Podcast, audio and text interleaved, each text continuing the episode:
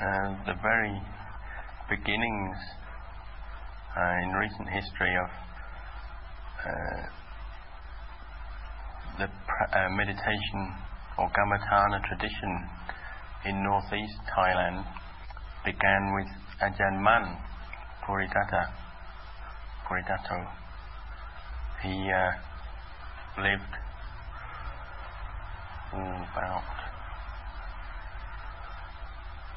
he was born at the end of last century, died at the end of the 40s, I think 1949, and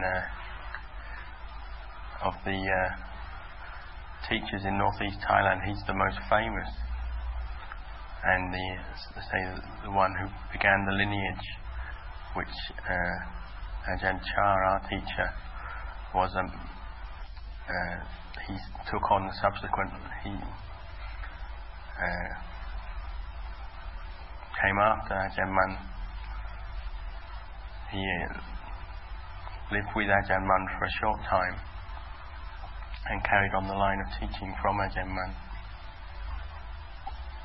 Lungho Mun, practicing in those days, many, many years ago, had to deal with a lot of difficulty and hardship in finding the requisites, finding support for his practice, and with the physical conditions in northeast Thailand. He lived in remote places, on mountains, in deep forest,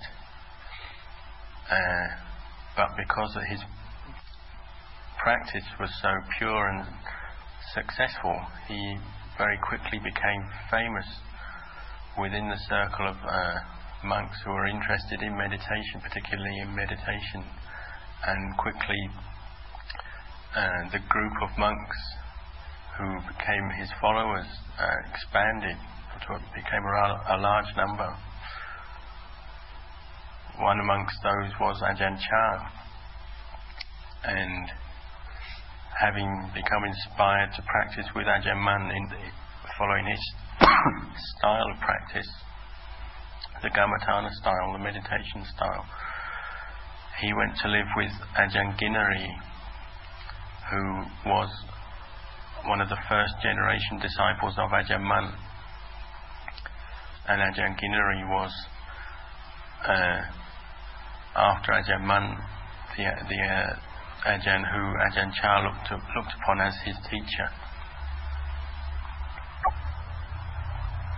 Practicing with Ajahn Kinnaree,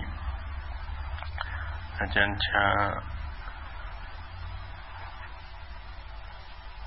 practiced meditation till he developed very deep samadhi and profound peace of mind. And once he felt stable enough in his meditation practice, he then started going off wandering,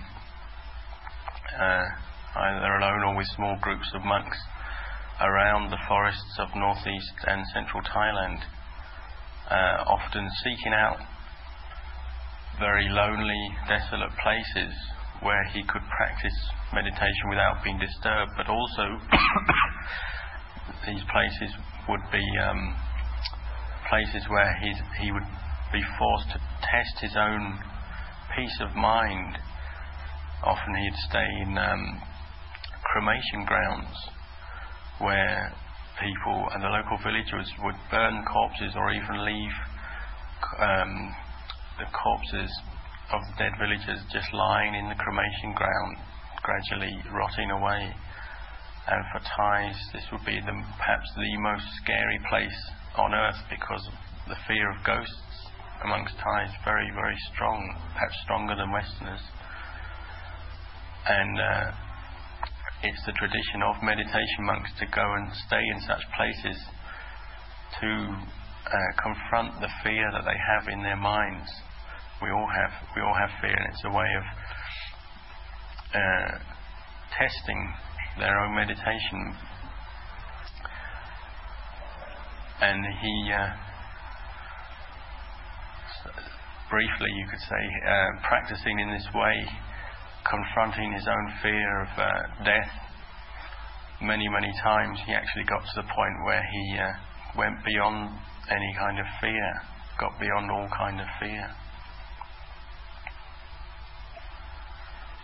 In later years, Ajahn Chah would tell his disciples that it was practicing like this, going through all sorts of difficulties and hardship, and staying in lonely places, fearful places, having meditated with corpses, stayed in forests where there were dangerous animals such as tigers around. He said this, the result of this was that he gained the Dhamma, and he would impart some of that Dhamma, try to impart as much of that Dhamma as he could to his disciples in later years. There was also another Ajahn, a teacher of Ajahn Chah. His name was Ajahn Thongrat, who Ajahn Chah gained a lot from, and would recount in later years some of the stories and teachings he received from Ajahn Thongrat. His style was that similar to a Zen teacher. He wouldn't give long discourses and explanations of the Dhamma. He'd give, he'd give shorter teachings which were perhaps applicable in certain situations. Ajahn Thongrat was also a disciple of Ajahn Mun, and one time when he was living, in his early years, living with Ajahn Mun, Ajahn Mun would give the teaching to all of his monks that they should try to eat little, sleep little, and meditate a lot. And Ajahn Thongrat, taking this teaching to heart, went on a 15-day fast. And at the end of the fast, it was the Patimokkha day, the day when all the monks come together for the recitation of the discipline. And during the meeting of the recitation of the discipline, when all the monks were sitting together in silence, very formally, he suddenly took off his jiwan, his monk's robes, and he said, "Ajahn Mun, you taught us to eat little. Well, here I am, I'm about to die, I haven't had any food for 15 days. Ajahn Mun answered that he taught the monks to eat little, but he didn't teach them to not eat anything at all. He said, you have to contemplate my teachings, understand what I mean. The idea is to find the right amount of food, not just to stop eating altogether." There was once an old monk living with Ajahn Thongrat who, having ordained in life when he was older, found it difficult to do the training in the same way as younger, stronger monks would. He found it difficult to learn the chanting and learn the ropes of the bhikkhu life.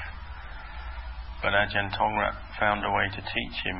There was one day they were walking, they saw a tree stump in a field, and he said to the old monk that he should make his mind as firm as the heartwood of the tree stump.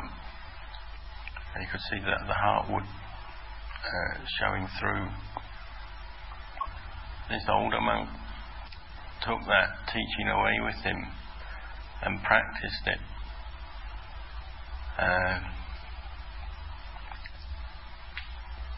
Ajahn Thongrat had elaborated to make your mind firm as the heartwood inside the crinkly old bark, means that you should make your mind as firm as you can as you experience sense objects with your ayatana. That's the sense bases, the internal sense bases, the eyes, ears, nose, tongue, body, mind, and the external sense bases, forms, sounds, smells, tastes, body sensations and thoughts.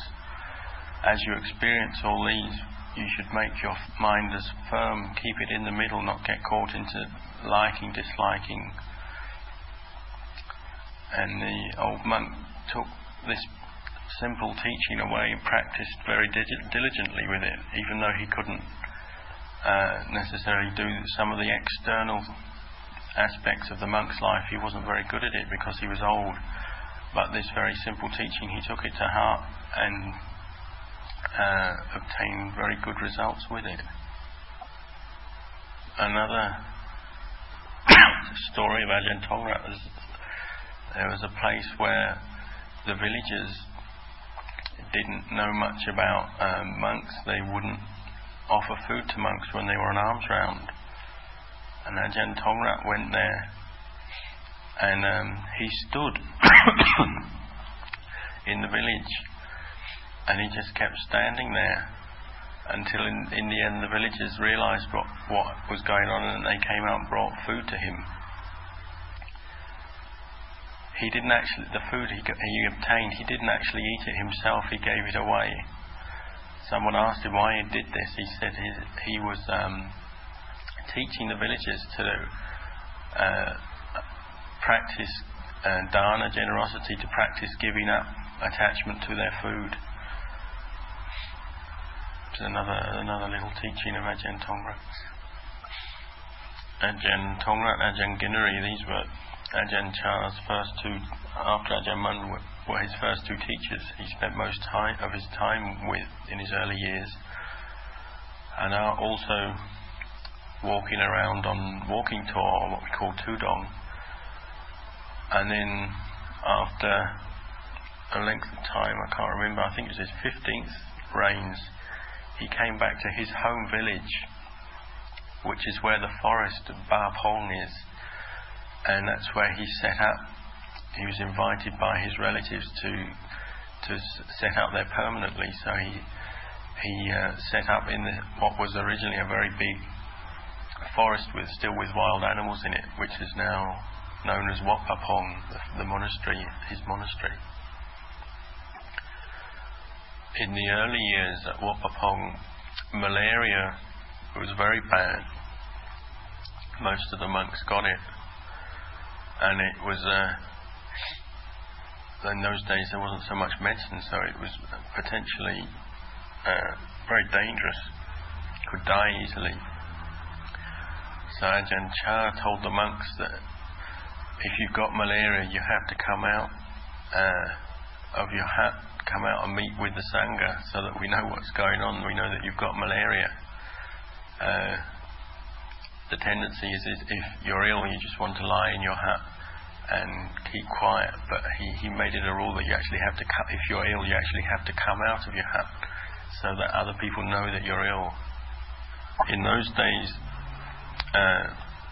northeast Thailand very poor, and food, you didn't get a lot on alms round, monks didn't get a lot on alms round, might just get a few bananas, and it wasn't unknown occasionally they wouldn't just eat the fruit of the banana, they'd eat the banana peel as well. The reason that the monks put up with the hardship was because they had gone there to practice out of faith in the religion, and in particular in Lumpur Cha, Ajahn Chah as an enlightened teacher, and their aim was to practice meditation. They were interested in seeking the highest fruits from the religion, so they were prepared to put up with all that hardship. The group of monks who were living with Ajahn Chah gradually grew in number, and he'd constantly be encouraging them to practice as hard as they could. One time he said, it was on the 25th anniversary of the monastery, of establishing the monastery, that if just one monk in the group found enlightenment, then the monastery would be worth, it was worth building the monastery and all that, all the practice and hardship that people had gone through. He would usually lead meditation in the evenings. He'd lead the monks and the local people to practice meditation at 6 o'clock in the evening, and then do evening chanting. Though in the last couple of years when he was ill, he had to stop that. He didn't have the strength to do that anymore. In the first period up to, while he was still strong in teaching, his various disciples when they were established in the practice, they tend to go off and set up branch monasteries. And in the first period, there's 19 branch monasteries. And that tradition of his disciples moving off, going on walking tours on Tudong, or going to visit different Buddhist groups of Buddhists around both northeast Thailand and even further afield, has continued. The number of branch monasteries has continued to grow to the present day.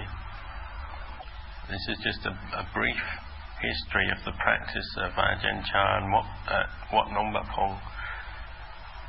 If we get the chance in the next few days, I'll give you some more about the history, about Ajahn Chah's practice. But for tonight, I'll just give you this much. If anybody has any questions, feel free.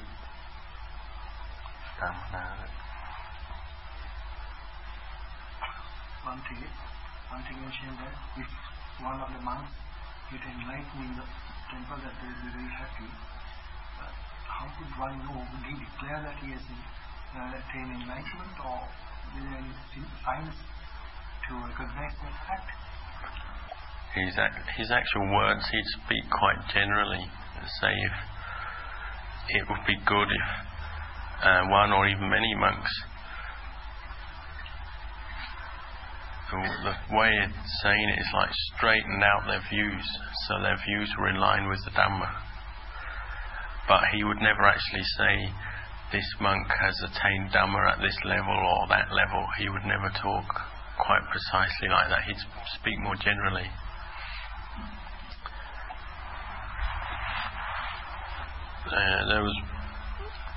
There was one monk at Wat Pah Pong. There was a group of monks talking about this subject, about who might be enlightened and which monk was at which level. And one monk had a very strong feeling in his mind that he felt it was almost as if Ajahn Chah was speaking in his head. And the words he heard were like, one disciple of the Buddha doesn't... how would you say? Doesn't tell, or doesn't try and tell where another disciple of the Buddha is at, what level he's at. So it's inappropriate to look around at the other people practicing and try and tell which person is at what level.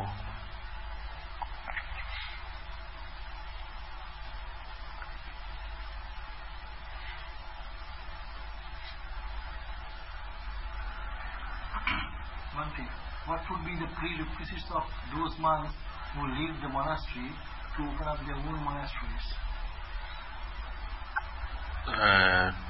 It's part of the monk's discipline, the Vinaya, that you have to stay with your teacher for the first 5 years. But once you practice for 5 years, then according to the Vinaya, you're actually free to go off on your own, say wandering, going to different places. And when monks left Ajahn Chah, he didn't tell anybody to go and build a monastery or start a monastery. His words would always be to the effect, go and meditate. And usually what would happen was monks would go off moving around without any place in mind necessarily. But then as they'd moved off to different villages, different forests, then along the way they might meet a group. Usually, say, a village would invite a monk to stay on, and a monastery would sort of happen by itself. They didn't actually go off with a specific intention to build a monastery. Ajahn Anand gave his own example when he left Ajahn Chah the first time. There was a group of people on the edge of Bangkok, on a province right next to Bangkok, Patimokkha, where they had invited monks to go, and he went with another monk to stay there. But Ajahn Chah didn't tell them to go and build a monastery, but he just said go and meditate. And now after many years, the monastery there is a monastery there. It's well established, but That wasn't their original intention. And it says in the early years, that place where you stayed on the edge of Bangkok, it wasn't a sure thing that they would actually build the monastery there. Gave the example, there was one year there was very bad flooding. So when the floods came, they put the Buddha Rupa in a cupboard, locked it up, and they went off on walking tour.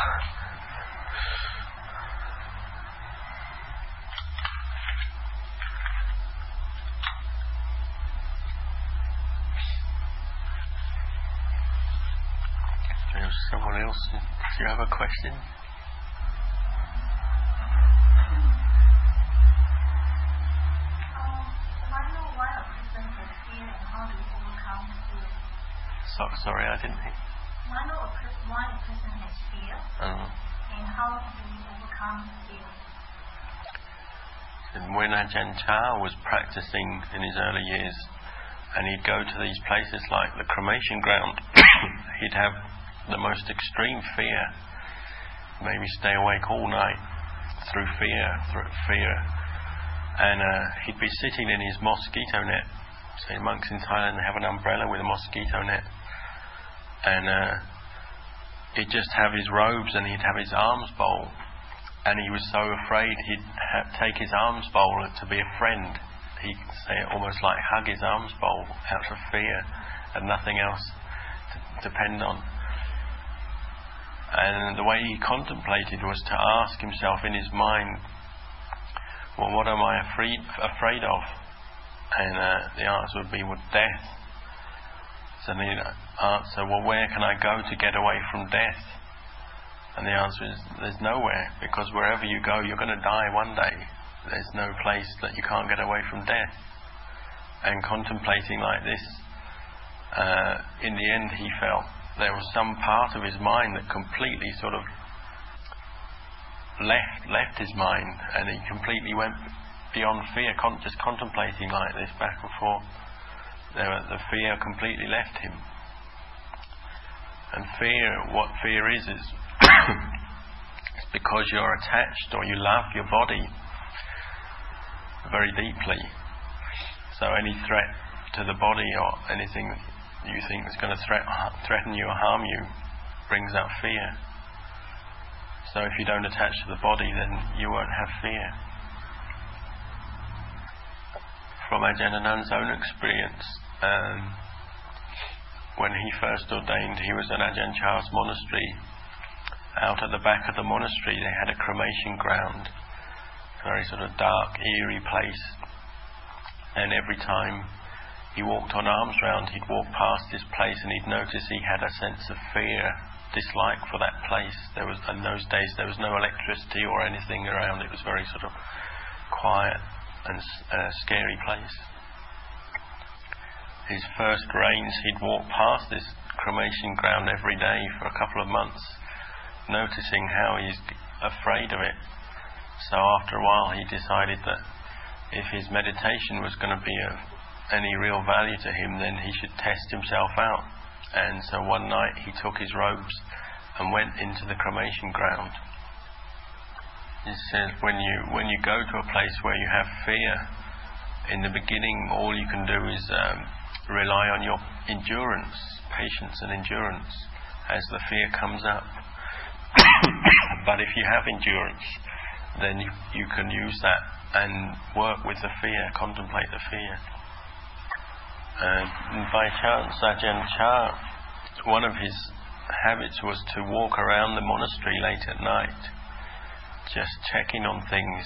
And that night he was walking around, and he came up to Ajahn, where Ajahn Anand, a newly ordained Ajahn Anand, was sitting meditation. Probably had the thought to give a bit of encouragement to the new monk who was fighting with fear. And Ajahn Anand carried on practicing in the same way, going off to, when he had the chance, he might go off to a cremation ground where there were dead bodies or the remains of dead bodies around. There was one time he took a skull as a skeleton on the ground. He took the skull and put it on a post, and then practice walking meditation, walking Chunkram back and forth next to the skull, just to keep contemplating fear. He'd practice maintaining his meditation, say maintaining his ability to enter Samadhi. And then when he came out of Samadhi, when his mind was peaceful, then he'd contemplate exactly what fear was, and say, looking around, say at a skeleton, looking at bones, he'd see that the bones were just bones. Fear was something that he'd created in his own mind. There was no real substance, essence to the fear. It was just something he'd created in his mind through thinking. What he was afraid of, the bones were just bones.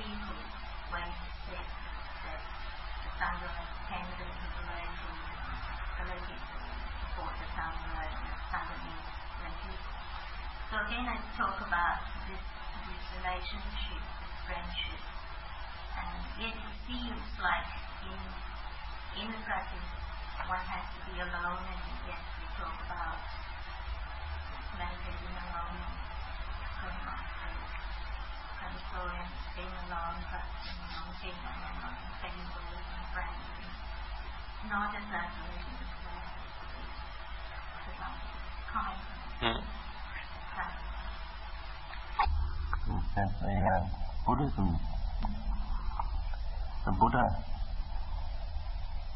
in the beginning the Buddha practice became enlightened and started teaching what we call Buddhism, and the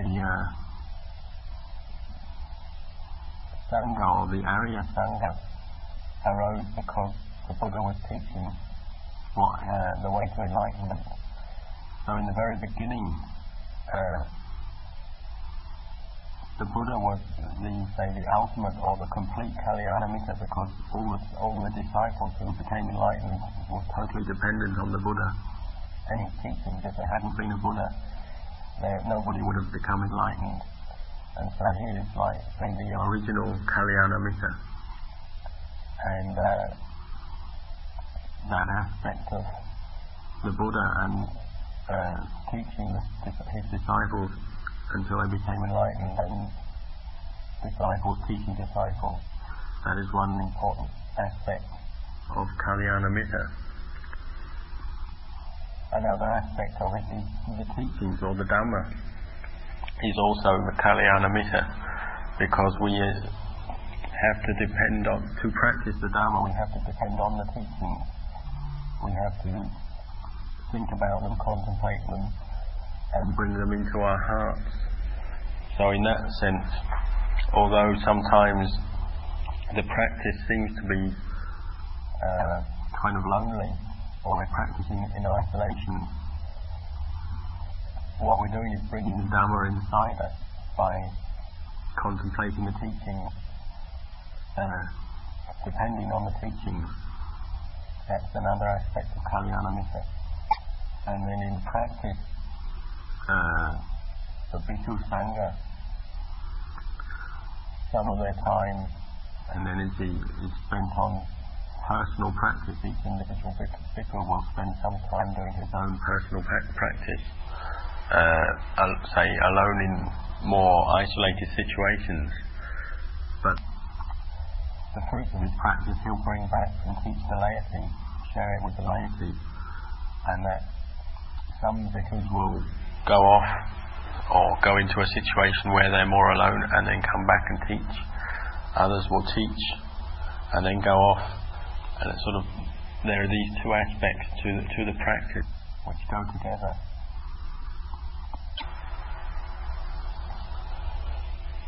An example is one time Ajahn Chah in the early days, he's building, they're going to build a big meditation hall, and they were preparing the building materials, preparing the wood, the planks and things, but in the process of it, the monks were doing it, most of the work themselves. He got really fed up with building. He felt of building, you know, rather than he didn't, he wasn't very inspired with it, I guess. So he went off, sort of sneaked away off to do some meditation, get some time alone away from the monastery, from all the building. And in later years, and then after that he came back obviously and carried on, but in later years he said if he hadn't gone off that time, he might not have understood the Dhamma as much as he might have.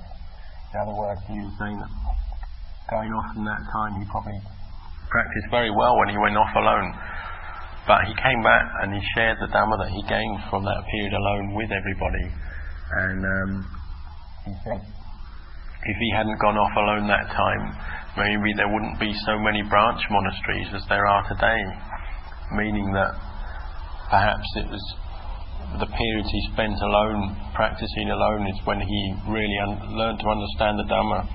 He came back, shared that Dhamma with people, and then they went off practice, and the fruits of their practice meant that other monks went off, set up monasteries and so on. He was implying that it's an important part of the practice to have time, each individual has to have some time on their own for their own practice before they teach.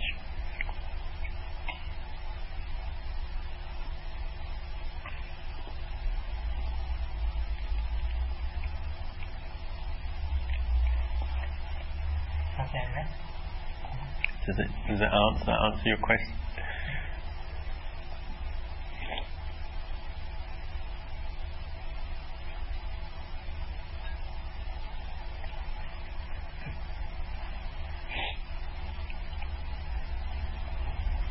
Did you have a question, Michael? I guess my question was perhaps in similar sort of direction. Living here in Melbourne,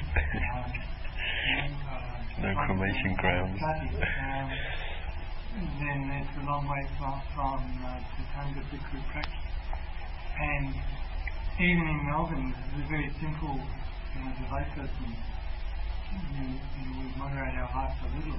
So some people in Melbourne would still see our lives as being extreme, given that the opportunity for existence in this society is quite great.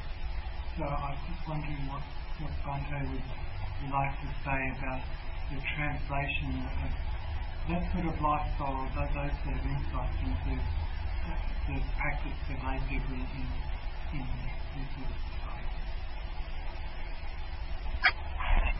the main benefit of hearing about the lives of different teachers and how they practiced, even though the external conditions here are perhaps different from the forests of northeast Thailand, the important thing is to take them as examples, see them as examples of people who have had endurance, particularly patience and endurance, to work with their own minds to continue the practice. It wasn't all sort of smooth, constant, say, success for all these different teachers. They all had to go through periods where meditation was difficult. They had different problems, but that he's relating these stories is to help give you some encouragement to push through the various problems you have in practice and to keep at it. And you need some endurance for that, because there's obviously going to be periods when, say, if you're at home, you don't feel. Some days you might feel you don't really want to come out, say, to hear this centre, Buddhaloka centre, to meditate, but to try and. When you do feel lazy or depressed, or to try and rouse yourself, maybe you can think of these various teachers, the Buddha, or these teachers who have pushed through their various difficulties. You can use them for inspiration to get up a bit of energy to push through your own difficulties. He says he's very impressed with your dedication to practice, and what you should do is just to continue building on every little, build on these foundations with every little bit of effort you have. Just to keep developing your meditation. If you keep doing it regularly and consistently, you will be rewarded.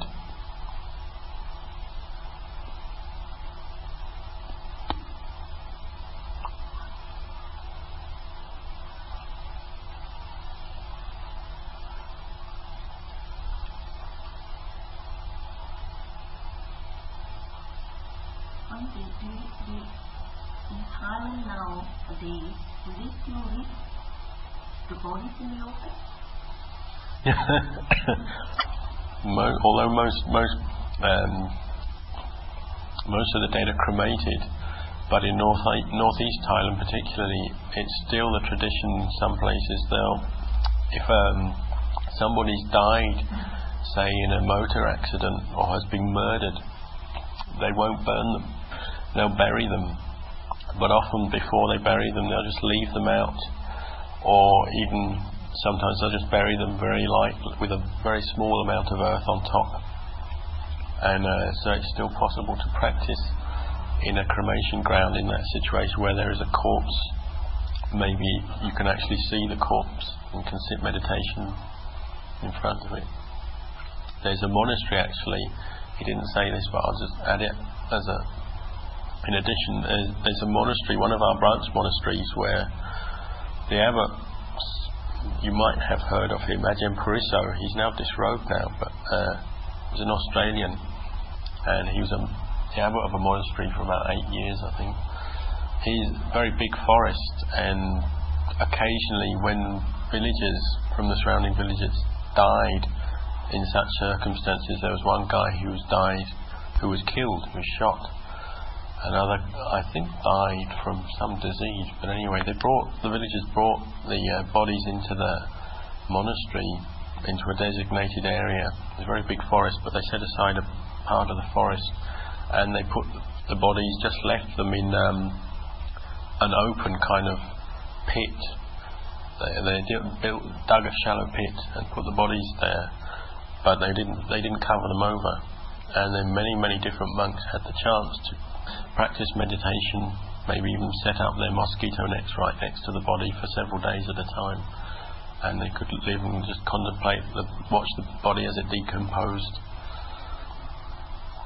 I myself was doing that the night Ajahn Chah died. I was next to one of these corpses, just sort of, it was like it was just left as a skeleton. It started off as a sort of just somebody who died a few days, and over the period of a few weeks, few months, just the flesh sort of dried and disappeared, and there's just a skeleton left. They don't use coffin at all? Coffins?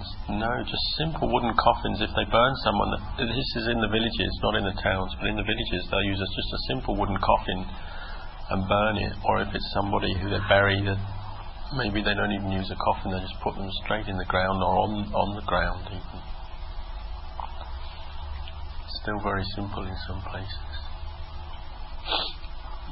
Once the Indian body was kept, how many days after the body was kept, they were two started infiltrating on the body?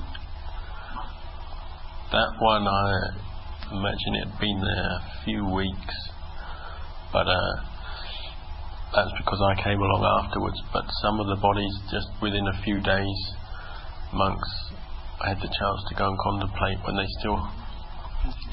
were still like sort of moist and had worms in them. So when you contemplate, do you actually watch or just close your eyes and still? What's the situation? Fairly simple, just to contemplate the impermanence of the body. Looking at a dead body, or a place, say if it's buried, there's usually a strong smell, but just to contemplate the impermanence of that body and the impermanence of your own body, comparing, and because you're with a dead body, it has all that more stronger impression on the mind. But the contemplation itself is very simple.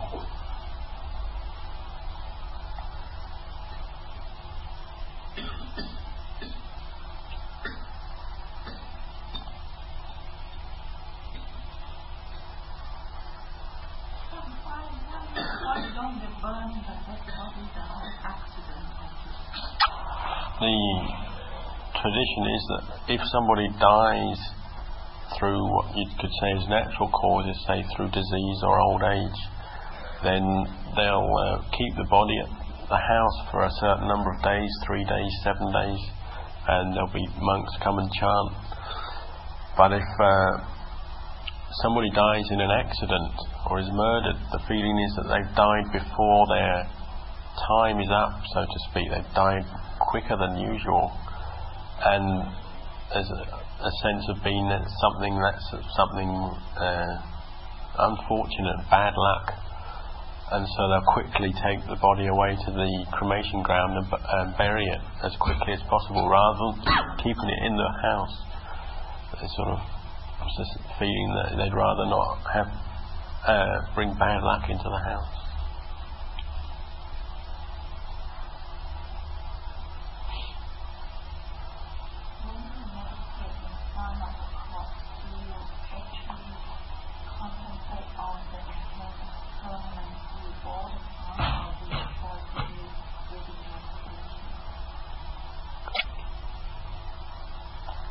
The answer is any object which makes the mind peaceful in such a situation is okay.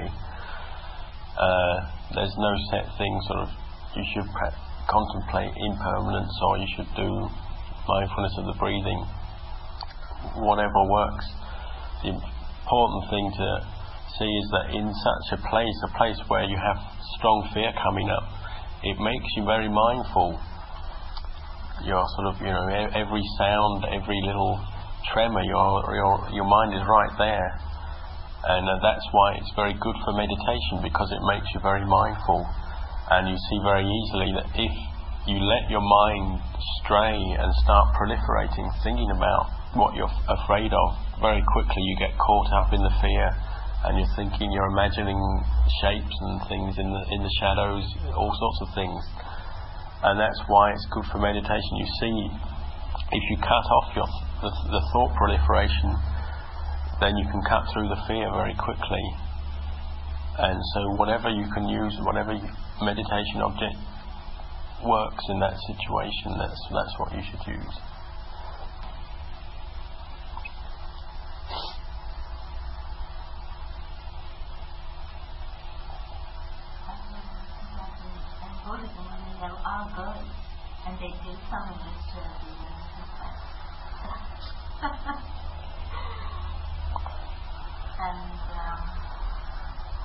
And so sitting in that kind of environment,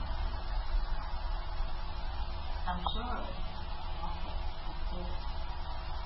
another focus. Says one time in his third reigns, he was in a cremation ground meditating, and a young schoolgirl was on her way to school, had to use a boat to cross some water on her way to school, and the boat capsized and she died, she drowned. And then they came and buried her because she died in that way. They buried her in the cremation ground, and so he was meditating right next to her grave. And then one afternoon, as he was there, some people turned up with some soft drinks for him. And he was surprised that he didn't, that they knew he was there. And so he asked them, "Why? How did you know I was here? You brought these soft drinks to offer. How did you know I was here meditating?" And they said, "Last night the ghost of the girl came and told us." And that just made him even more afraid, because then he realised the ghost was hanging around right next to him.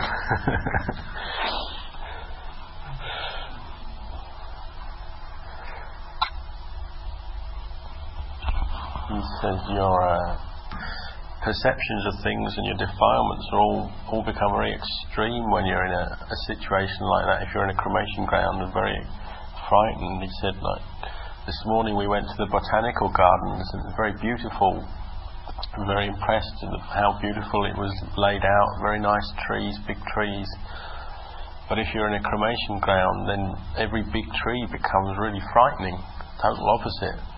I mean, just the same big trees, but they suddenly become very frightening.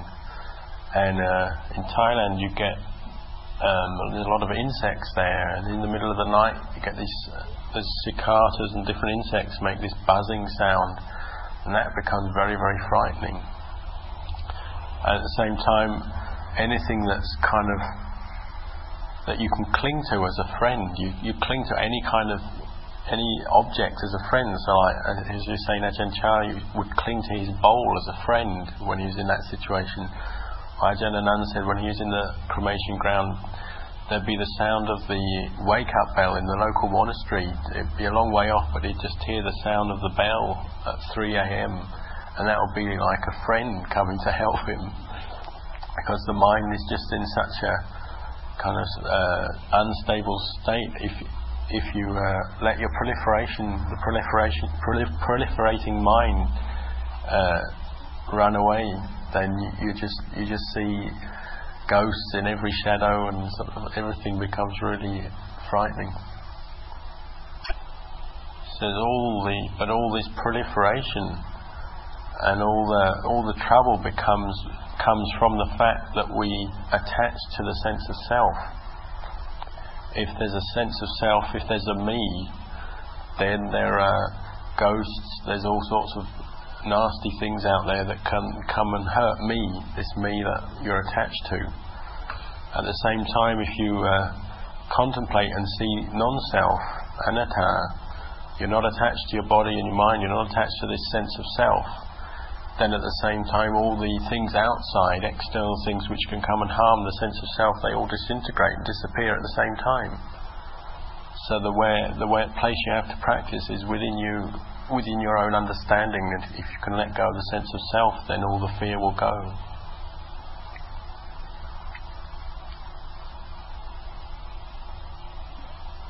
So this is sort of a related idea, but not so common here, but more common is that fears that people sort of sending evil forces to possess you, and these can become quite overpowering in some people.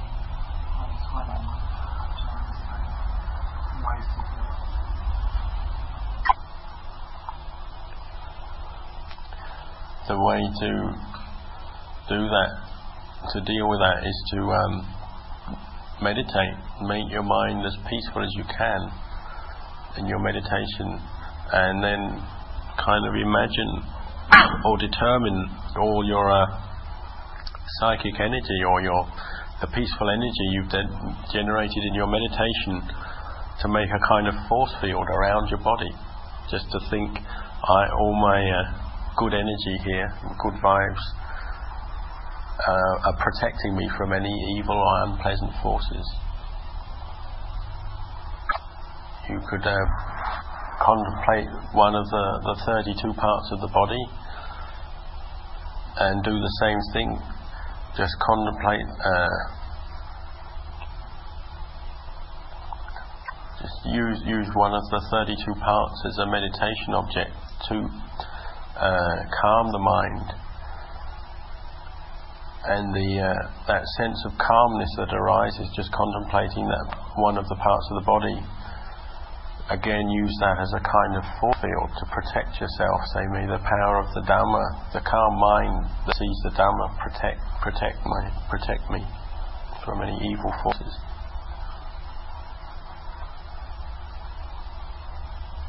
I find this, if we practice and observe the 5 precepts, that is one way of protecting yourself, as well as protecting the other beings and soul.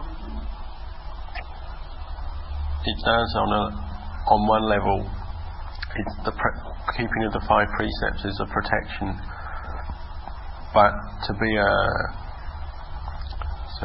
more proficient or more complete protection, it should be combined with the practice of meditation. One makes one's mind firmer through meditation, and then the keeping of the 5 precepts becomes firmer.